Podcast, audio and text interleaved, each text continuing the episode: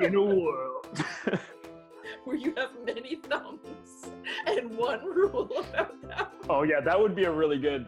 That that would be a really good opening. in a world where rule of thumb rules the day. Binary Sandi has some things to say. In a world where thumbs rule over us all. Rule of thumbs. No, wait, we meant rules of thumb. I mean, rules of thumb. I, Grammar is hard.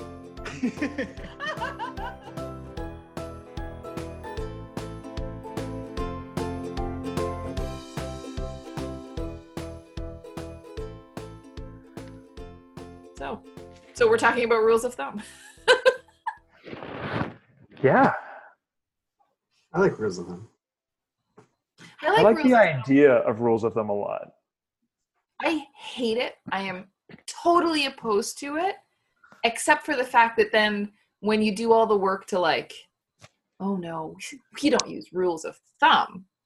We do all of the calculations, and then the result is very much like the rule of thumb. However, it's based on the calculations and not the rule of thumb. It's not always true, but it frequently it's like, well, we did all this stuff, but in reality, a 10% difference in your asset allocation doesn't really make a difference at all. so, rule of thumb. It's good to check a rule of thumb often. You know, it's just like it's it's good not to be like, well, that's just what people do. Okay, it's just the truth. It's how it's done here. and I'm pretty sure that like that's exactly what people want you to do when they come to you. Is this idea of being like, okay, what about me? Mm. you know, this is like it's just it's the difference between the average and the individual. You know, it's like I don't know. One informs the other. One is like they're related, and yet it's not.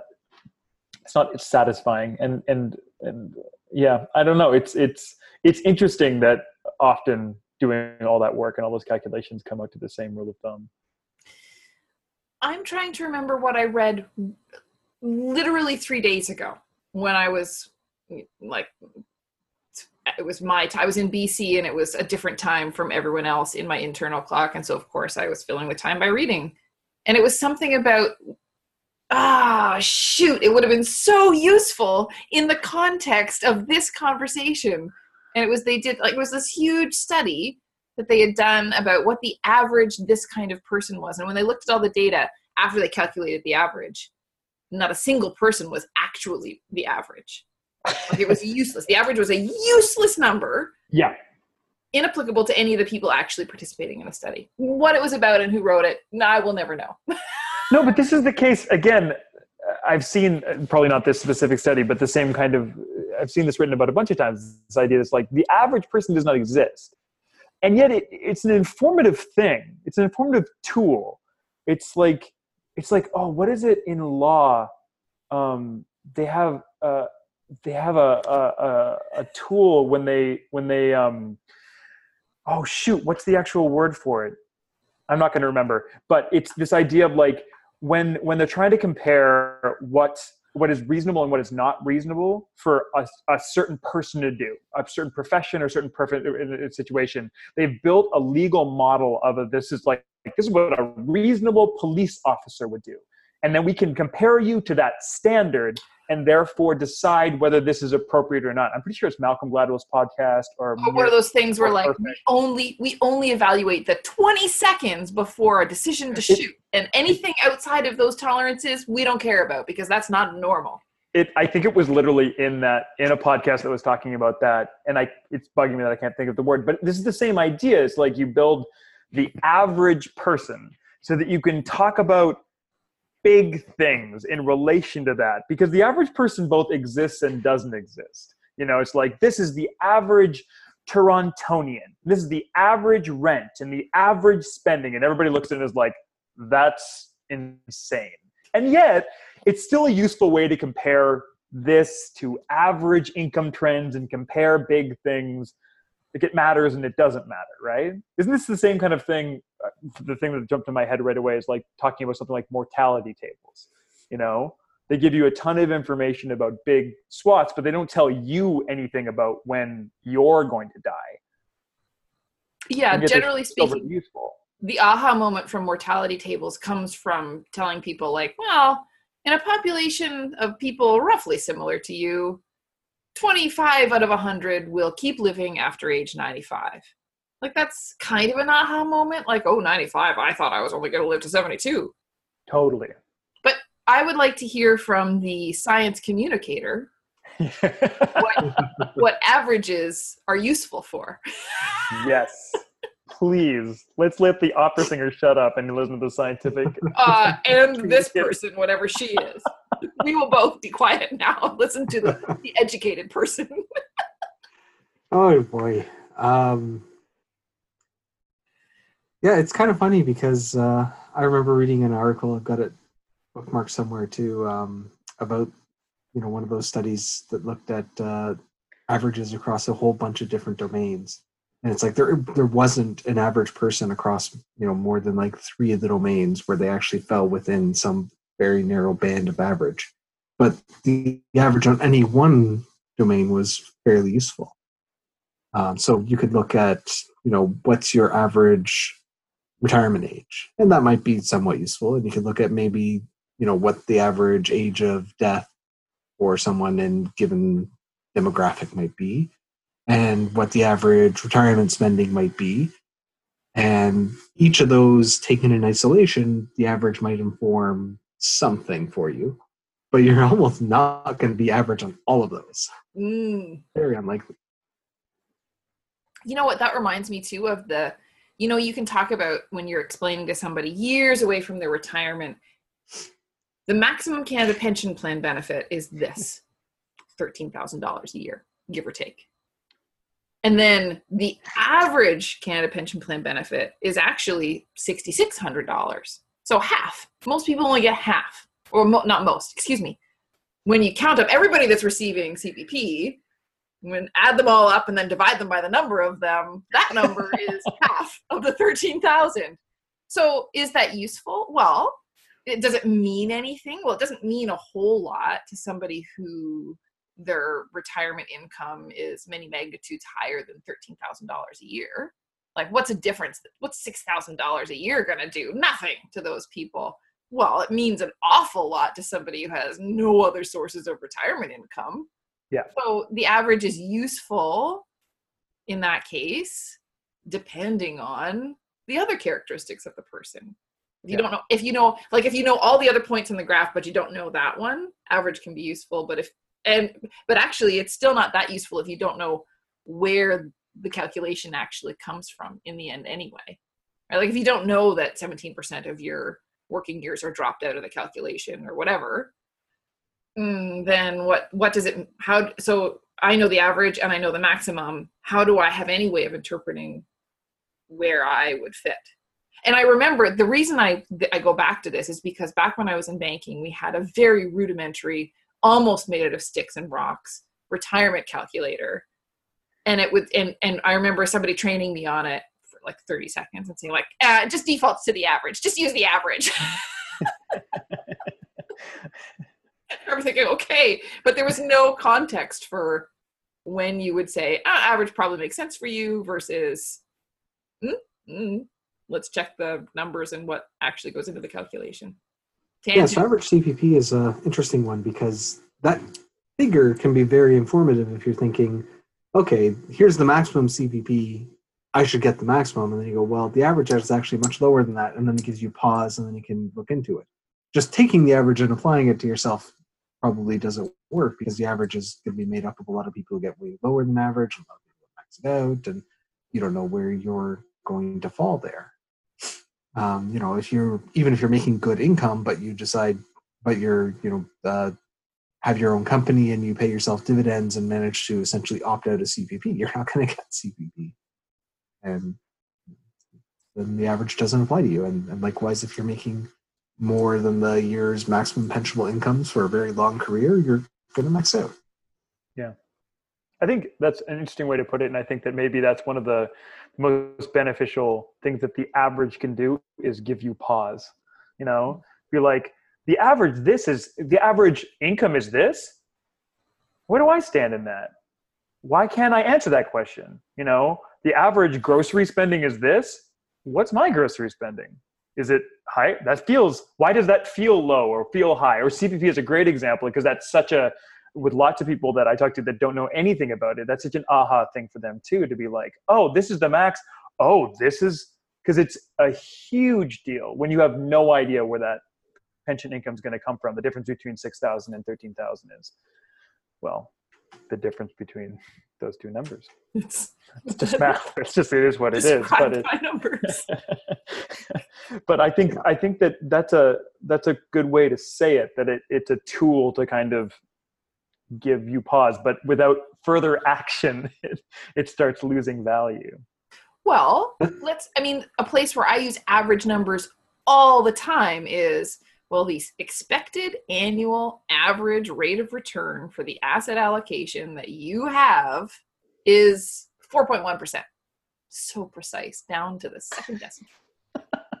why does why is that important? Well, in the software that we use, in the forecasts, you'll see that your projected net worth follows that as like that 4.1% every year, year in, year out. And if that's the only number that we used, and quite frankly, a lot of the time, this is such a pet peeve of mine that I'm sure it's like snoozeville when I talk about it. But if you base your projections about how much money you're going to have 10 years from now on the average annual rate of return, you are not going to get that number. That is not a number you will get because you will not get it every year. It's not going to add on top of each other that way. You may get an average of 4.1% per year, but it's not going to be what you get in 2019 or 2020 or 2021. Like the idea of what makes that number up and what your actual experience would be earning it is so far away from the rule of thumb that the only reason I use those kinds of numbers is to start where banks like where investment statements and advertisements for five star rated mutual funds. And like that's where it starts because everybody uses that language but then you have to translate into something else. So that doesn't even give pause unless you on purpose put the brakes on at average annual rate of return. People need to know that that's not something that actually happens in real life. Rant over. Yeah. and another one where the average can be unhelpful, where that variability really comes into play, is uh, you know, when you're just talking about, which is life expectancy. So you know, you can type into Google what's life expectancy in Canada, and it tells me oh, it's 82.30 years, again down to two decimal places. And you're like, oh, okay, so I'm going to live until my like mid 80s, and I'll plan my finances around that. But then, like, that's not you know 80 plus or minus a year or two. It's first off, that's life expectancy at birth that you know they sort of report as how well the country is doing overall in terms of keeping its people alive. So once you're already into adulthood and making money and getting ready to prepare for retirement you have to prepare for an even longer average than that to begin with because it's the wrong average for you because you've already made it out of uh, childhood and infancy and your reckless teenage years of doing stupid things. And now you're into a point where your ex- life expectancy is higher than you know that number that first comes up when you google it.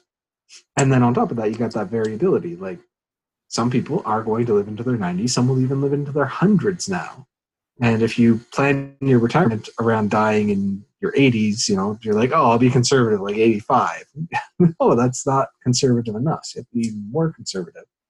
And and so sometimes you want to be precise about your numbers like exactly how much do you spend every month or every year if you averaged out over the course of a year and some numbers you want to not be all that precise and be conservative how long are you going to live well prepare for living a long time and then if you die early leave it in state Yeah. That's a really funny one too because well, if we knew that number precisely, wouldn't that be an easy retirement plan to write? yeah hmm. it's also a really interesting one because so many of the break even analysis like like when do you apply for CPP? Well, it kind of matters when you assume you'll die.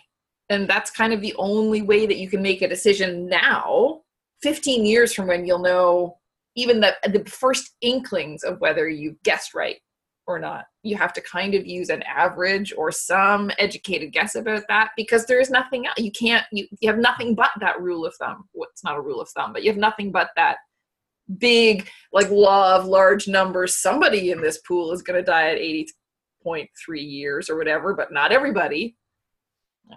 Yeah. So can you can you talk a little bit about because it, it is a really interesting one. Can you talk a little bit about how you like a little bit of your process for doing that? Like I know that a rule of thumb, maybe it's not in general. It's it's talking about 95. That's a number that I've got in my head as far as kind of like a number to pick, you know. But I know that you look at it a little bit more specifically and kind of averages with clients. So like, what are John mentioned them a little bit, but just a little bit. What what's your process in kind of trying to figure out the right number for age um, for retirement clients? Well, if it's a couple, I like to know what the percentages are of like what the probability that both or one will be alive because those often are at very different spots on the hmm. timeline. So the 25% or excuse me, 25% of couples similar in age and demographic to you at least in a general sense will survive past, both will survive past this date. And then based on how old they already are. And then of that like 10% it'll be either one of them will survive excuse me 10% of either one of those couples. Anyway I, it's it's very clunky to keep trying to speak correctly about life expectancy probability. So we'll default to the incorrect well 10% prob- life expectancy probability. So you start there but that I mean, again, this is one of those situations where you can talk about with a, it, it can be a pause. It's pretty likely that one of you is going to outlive the other one, especially if it's a younger woman and an older man, or even a, man and a woman at the same age. So it's pretty likely that one of you, and it's probably going to be the lady, is going to live longer than the other one. Are we creating a plan that is only successful if both of you live a very long time? or both of you live a very short time what if one of you lives significantly longer like five ten years after the other one are we oh, are we relying too much on a full benefit from cpp or part uh, like oas that doesn't pay a survivor benefit after age 64 or i mean all the things right? So it's not so much that we need to cr- precisely create a plan that makes a really good guess about when they're going to die. It's we create a plan that shows sort of what we think normal is, and then we also stress test it for what if, yeah, some of those things that I just talked about, like one survivor for a long period of time after the other. Did that? Did I even answer your question, or did I just start thinking about things and letting my mouth run? I like to think that most of the questions I ask both of you, I just that's what I hope for. That's and yes, you you did. That's a thing Um, I did. but, but that's that's exactly what that's that's that's the dream. That's why I sit in this chair with you guys, just that I can toss out little little nuggets for you guys to expose your wi- wisdom about, so people can hear it.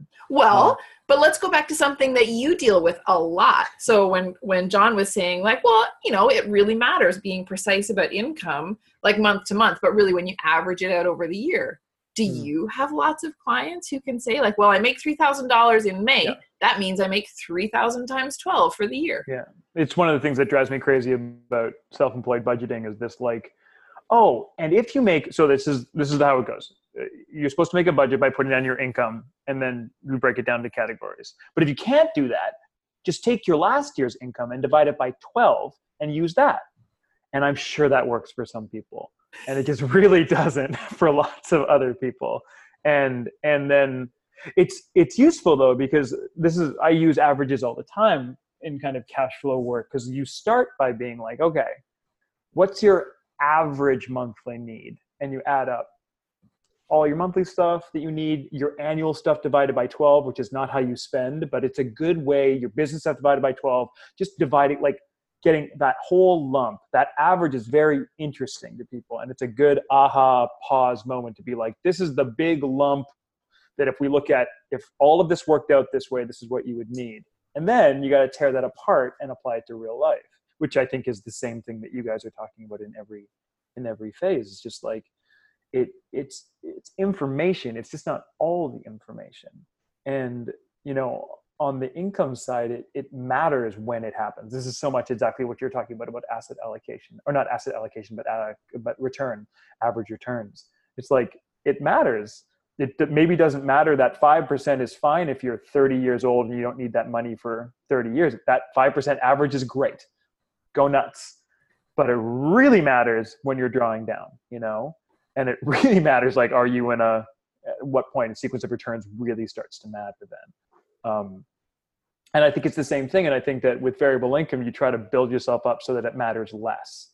You know you try to build a buffer in between and then eventually you can be like okay you can be crazy over there and and it doesn't affect me as much because there's there's some liquidity in between. But um yeah it's it's that that averageness the kind of i think that it's the cavalierness that people talk about average numbers and rules of thumb i think in general it's like well just save 10% and or now whatever it is i don't even know what the adjusted wealthy barber is now you know just save 15 or just save 20 and that can be really yeah, that can be really helpful for people that are like just give me a number just give me a number that is okay to start with um, but at the same time it's it, maybe it's when you apply the word just to it and a certain tone maybe that's when it gets nasty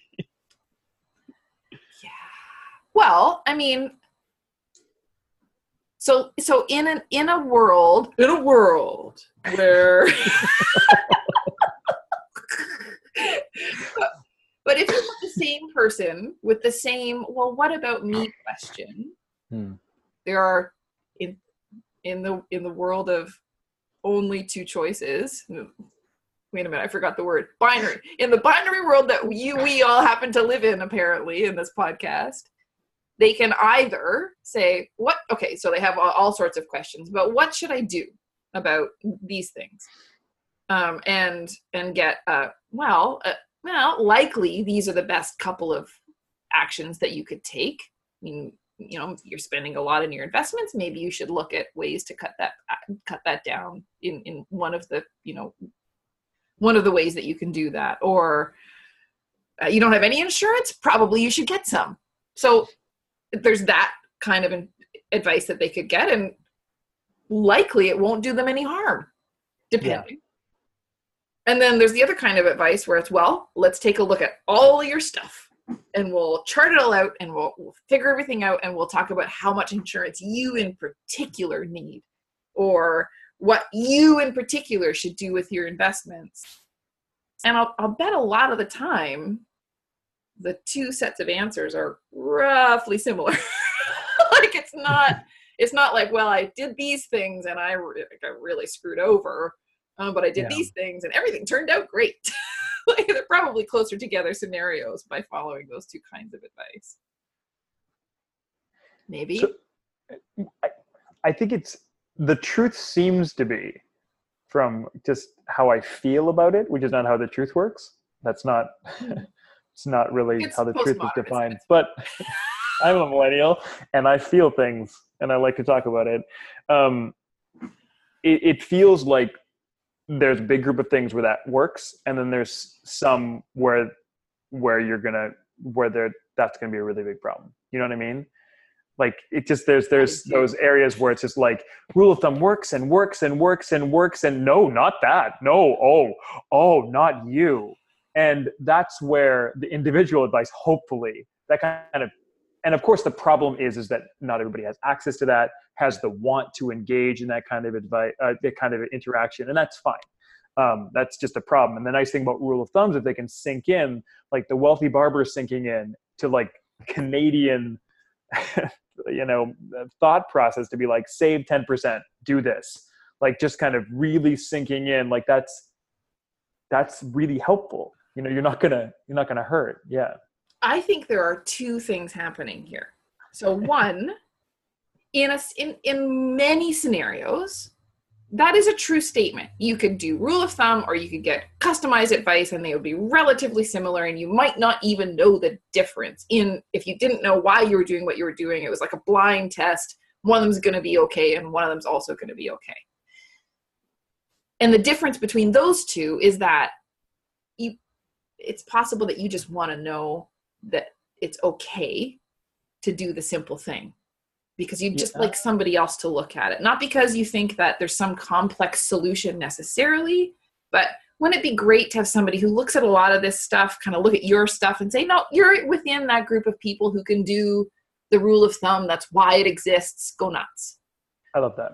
The second thing is I just finished reading Hidden Figures, which I mean, I loved the movie. I really did. But that book is poetry about Really? about aeronautics. And like it is i can't even use a normal voice to explain it. But there was a section where they were talking about the moonshot and they were specifically talking about the rule of 999 the rule of three nines which is they want it to be like a 99.9 i don't actually do the reverse math well because math on the fly talking about books is not my strong suit. But essentially it was this could they spent all that time and money using the best analytical tools they had to think about all of the potential things, to calculate out every possible permutation of orbit and velocity and mass and other things that I can't even wrap my brain around. Not because, well, let me go back. Essentially, because the worst case scenario was so bad that they wanted to give themselves like life happens. Who you can't you can't predict some of the things that could have gone wrong which mostly didn't. But and everybody kind of bought into that that there was some acceptable level of risk. And at that level of risk they knew that things could go really wrong but that they were going to put the time and effort into figuring out all the different ways that things could go wrong and solve for those so that that level of risk was minimized to that acceptable level that they all agreed on. That again that description was not the kind of poetry that was in that book but it was just just the way that she described that process of looking calculating and looking for all of the non rules of thumb that so there are situations just like you said chris where the the result of failure is so unacceptable that hmm. even if for the most part probably rules of thumb are going to work or whatever it's worth putting the time in to calculate what that worst case scenario is and find what your acceptable level of that happening is and protect everything above that. Go read hidden hmm. figures. That's that's what i want to say Yeah, that's what I took away from that. Mhm. yeah. yeah, that's that's interesting. And of course that like I'm just trying to think about in the back of my head too is like you know, what are some of the other rule of thumbs? Because that's like the connected thought is like, okay, so the ones we've talked about that makes sense for. And it's like, what are some of the other, you know, rule of thumbs that come up? But it and, and then in addition to that, who are the vulnerable who are the most vulnerable kind of populations to accidentally following the rule of thumbs? Because like for example you know i know we keep we keep coming back to the same thing but john stapleton was he just I, he just made one of the points that like kind of blew apart one of my financial worlds this uh, part of my financial brain this year just kind of really really shining a light on that. Like rule of thumb retirement planning like generic how we just talk about it on a base street level is not helpful for low income planning. And in fact actively bad. that tens of thousands of dollars of cost for people that can afford to lose it the least. Um, and so like that's a great example of a rule of thumb that that can be really detrimental um, for a whole group of people and yet also people that don't necessarily get personalized help. So there's some extra trouble in that. We can- fix that? No. Can make it We better. work towards making that different. Very good. Thanks. I like those i'm words. working like on my statements of mission. Yeah. Sandi Martin for uh, I don't know when the next election is, but I want to No, say that zero. date so Stop that it. people know what I'm saying. not a thing ever that would ever Just say 2020 because that people will understand. no. Um, so, what are some of those other rule of thumbs then? Rules of thumb. Rule of thumbs. Well, it's That's right from the beginning. All I can think of is like a guy named Thumb, who is a giant thumb, and is ruling in a world. Oh, jeez. Yeah. I remember doing an episode with Jackson Middleton way back when about financial ratios. Remember that? that I think that might have been one of the first episodes with you as a co-host. I think we played games even back then. Yeah, that was that was that was that was in the rule of the games. Yes, I remember that. I liked the games. That's where my Yeah. mind goes when we talk about rules of thumb. Oh, I narrowly avoided it that time. Rules of thumb about like, you know, so for example, there's some good rules of thumb Yeah. that are actually used in creating like approving and creating policy, your debt service ratio and your gross debt service ratio, or your total and your gross, I guess. Yeah. Are those useful to everyone? Are they could they are they actively harmful to some populations of people? John, Hmm. you're the housing guy. Um, I mean, they're not too bad. Uh, you know, we talked a little bit in that episode uh, about why use gross income instead of net, because it scales a bit better. Mhm. Um, yeah, and I mean, some people can afford more if they want to be more house poor, which is a choice that a lot of people in Toronto are making. but, um, Dig, dig, dig, dig, dig. I mean, I'm not judging, but it's a choice you can theoretically make. no, that was mean. That's not what you meant. Don't poke the housing bear. Jeez. yeah, well, I mean, like that is a choice that I'm making, right? Yeah, totally. Like, I, I, I could not afford this house if I had bought it. Yeah. Because my GDS ratio would not support it. So I'm spending more than that amount of income on housing, but I can do that as a renter because I don't have to pass the GDS test. Yeah. Yeah, that's true. Yeah. I keep I mean the the one I just keep going back to using an average rate of return when you're pulling money out of your investments. That to me is the most actively harmful common rule of thumb in finance. Yeah, it's definitely a big one, and it, it, it like it links into one of those. You know, they always talk about one of the problems with global warming is this idea that it's a it's a problem that affects us right now, but it's kind of a long tail problem. Like it's a slow, mm-hmm.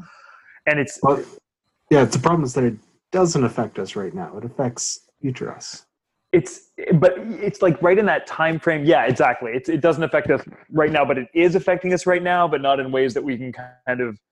And I think that it's different. It's not the same as as your investment portfolio because you can see change, but I feel like if you've you've it's it's the same kind of tricky thing to wrap your brain around. It's really hard to, and you can cling to this like life raft, which is five percent average returns. Be like, I'm doing this, and I'm going to get the five percent, and then carrying both in your head, I think, is difficult. I, I don't know. Does that make sense? This idea that like sometimes people are all saying, you know, don't look at it. You know, we're just looking at average. Like we know that it's going to go up. We know that it's like if you're in this kind of you're following the index, it's going to kind of. We know all the data shows over time, but then at some point you need to shift that and and really be looking at. I I don't know. Does that make sense? Is that part of the problem of like weighing these two things, or Yeah, I'd say so. I mean, uh, there's a couple of good posts. Uh, Dan Bortolotti has one, and Justin Leader, and I think Ben Felix has another, uh, all on that same idea that you know the average return actually happens very infrequently. There, most years are not looking like an average year. We get a lot more big ups and big downs than you might imagine naively, thinking, "Oh, the average return is." Whatever eight percent, six percent per year, and then you think, oh well, then if that's the average, it should vary between like four and ten or whatever, and it doesn't. It varies like way lower. We get big crashes, we get big, you know, twenty percent return, positive return years, and, and those are fairly common. Um, Well, and, and catastrophe in, and withdrawal happens in slow motion, and sometimes hmm. it's hard to tell the difference between because there there certainly there certainly is a tolerance. So if you look, if you aren't really really aware of what the normal should be for your portfolio. And by normal, right, we mean like between this and this in any given year. And in an hmm. extreme year that might happen, you know, every four or eight years, maybe it's between this and this instead. I'm using my hands like this is still a video podcast. Yeah, that's Um, true. You could hear it in the tone, though. It was Right. clear. that- It was clear that your hands were farther apart. it's the echo in the room. Yeah.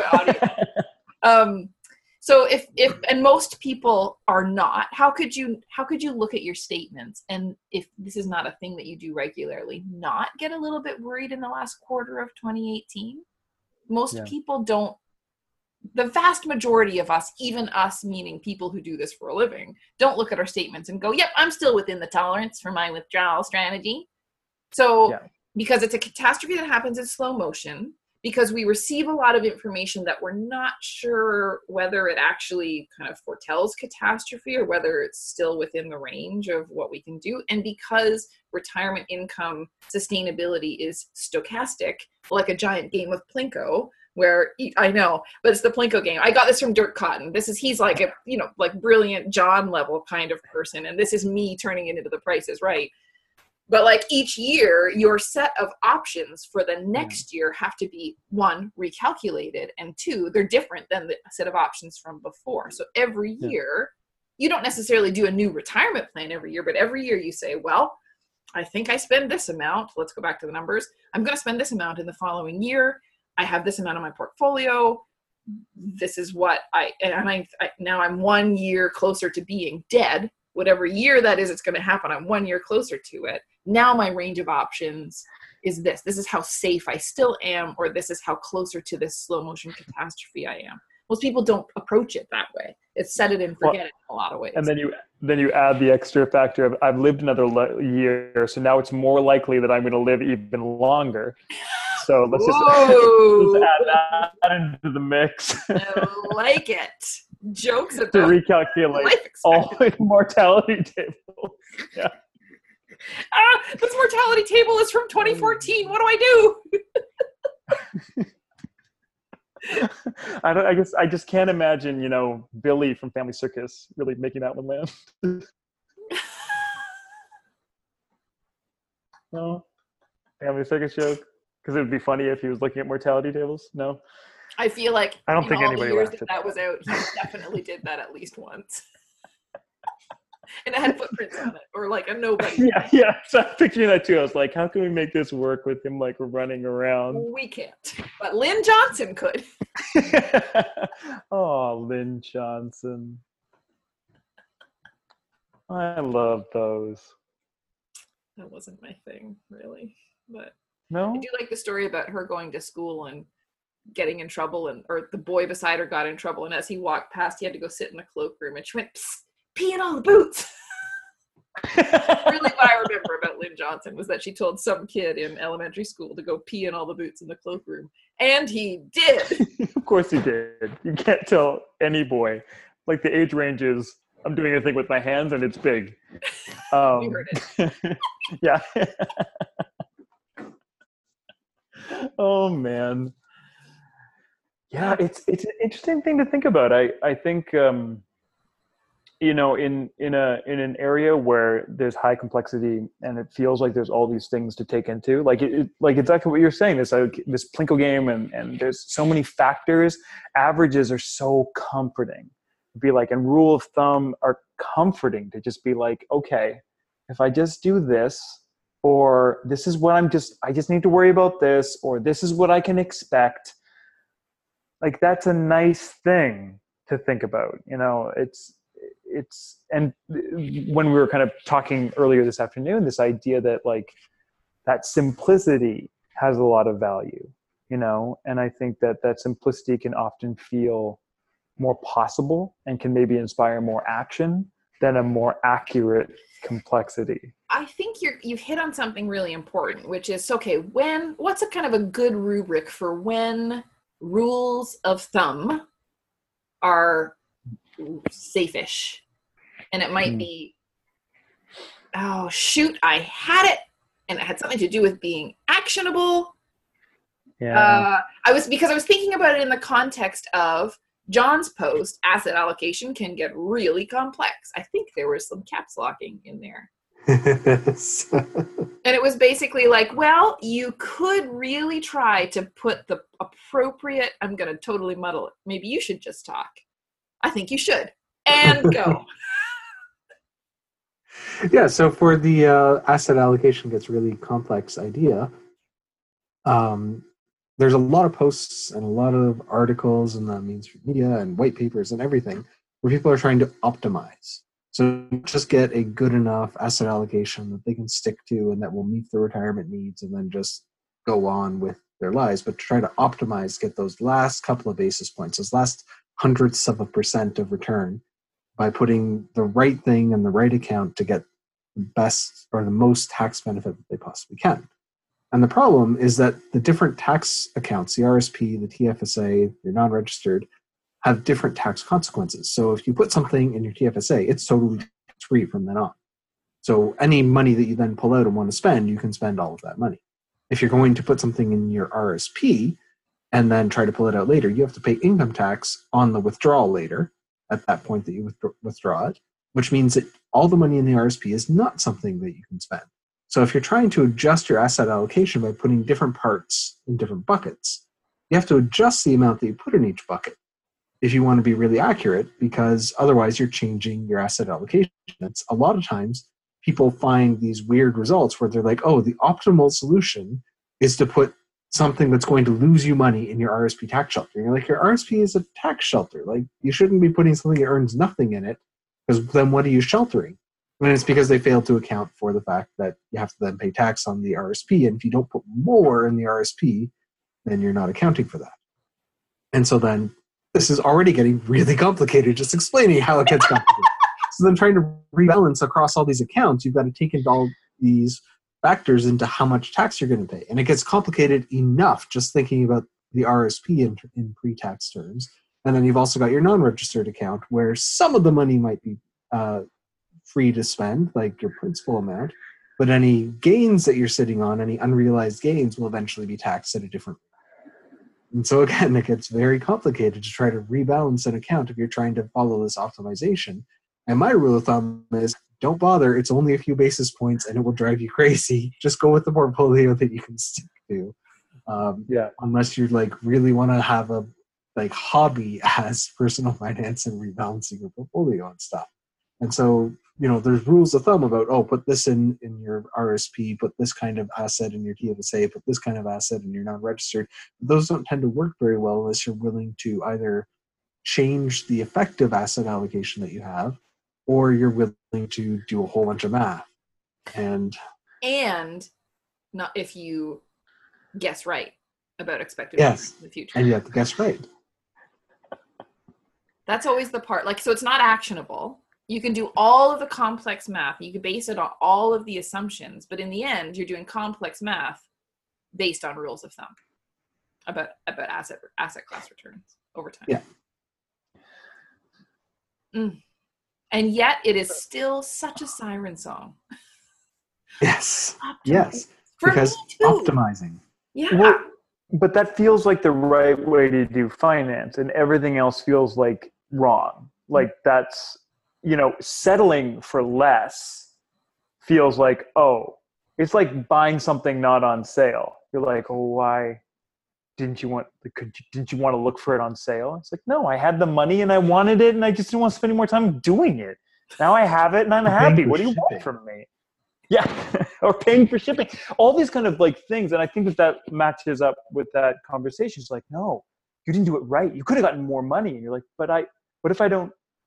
What if I didn't need more money and I didn't want to spend the time? And you know, I I like I I find such this is such a great example of a rule of thumb giving you permission to um to take the simple choice. I love John's entire kind of philosophy on investing, but like those nuggets just to be like, hey, here's some permission to just not not stress about that. Like if you've got the big things right, you're going to be fine. Or you know, focus on that, and you can you have permission to not think about optimizing everything in all these accounts unless that is something that titillates you to no end. But Yeah, also, so similarly with the TFSA versus RSP, there's tons of ink spilled every year.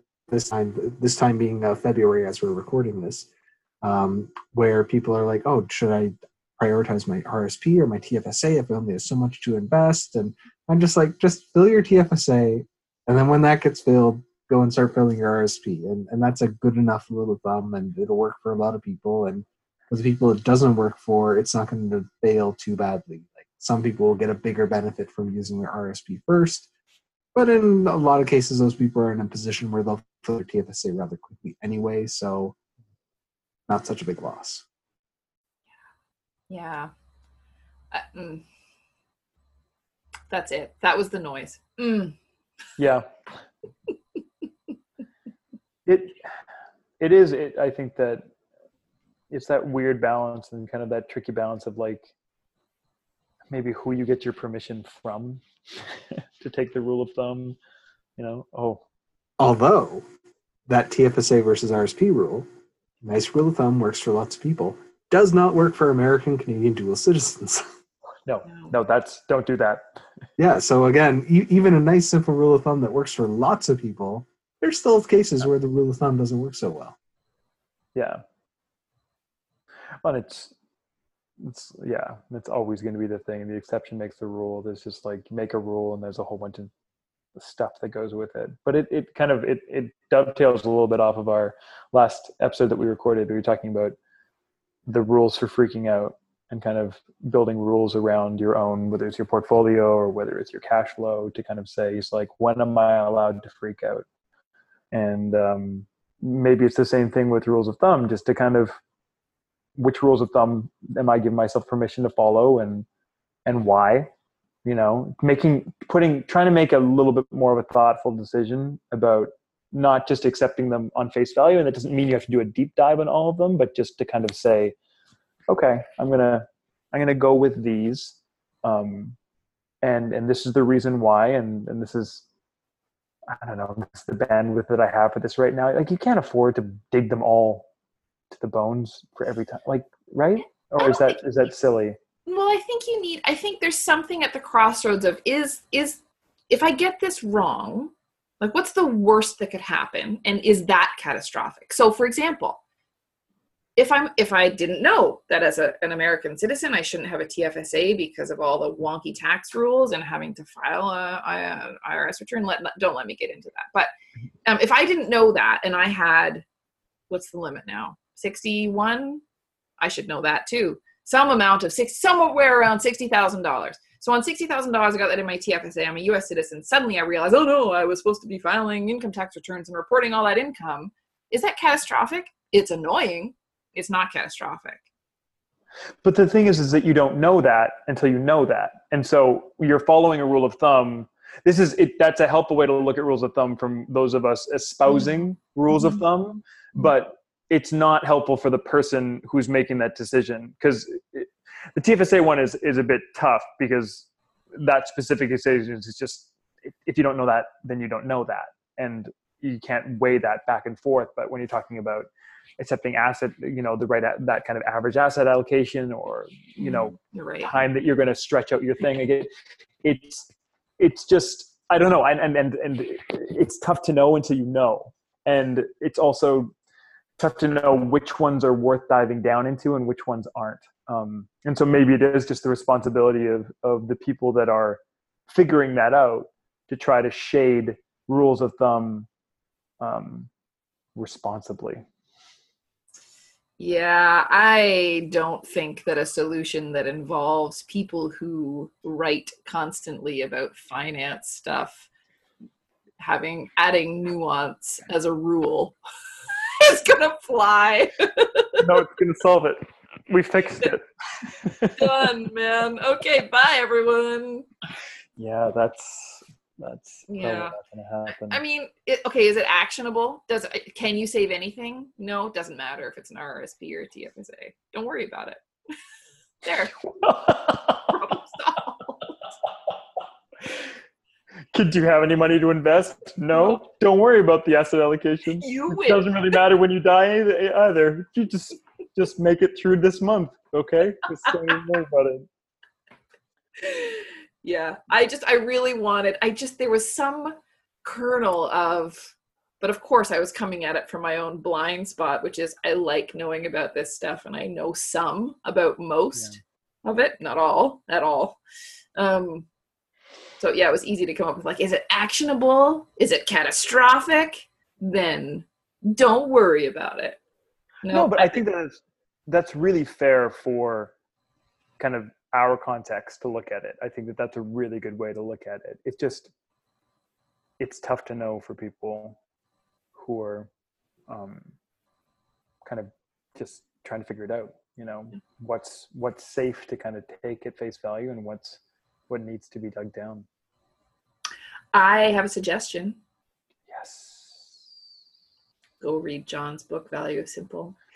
Yeah. No, that's it's a really really No, good Not facetious. for the entire kind of investing asset side of this. even Um, even financial plan even because that it's just about okay why You're you making these decisions it's not it doesn't go into all the everything but it does touch enough on them that it you can start to get an idea of Yeah. Is this catastrophic? Is it actionable? Does it actually apply to me? I think and it really is the perfect blend of like of real information and feedback and the permission to let some things go. Yeah. uh, and like and and feeling like you're like no no i'm letting this go because of these things. And you don't need to know all the things about it but you're like but you you really feel like you're doing it with a basis in you know real stuff. Like like you like john you're told making me an informed decision. And also john said i could which is the only decision. Like now that i've just completely accepted that i've just accepted that john said i could. Arguing Yeah. and now now just i can skip out all those middle steps. Yeah. Start selling bracelets. john said i could. John said i could. J-s-i-c just sac.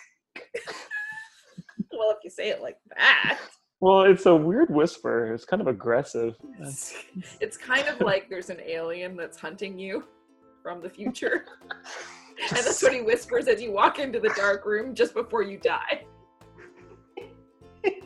in a world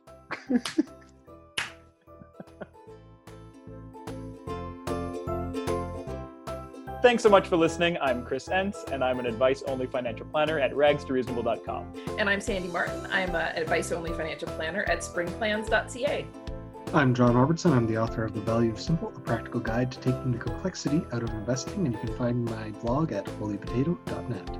If you liked what you heard, please go to iTunes and leave us a fantastic review. It helps us, helps more people find the podcast. And if you really like what you heard, check us out at Patreon, Patreon slash Because Money, and uh, donate a small amount per podcast. It helps us keep the show running. Have a great week. We did it!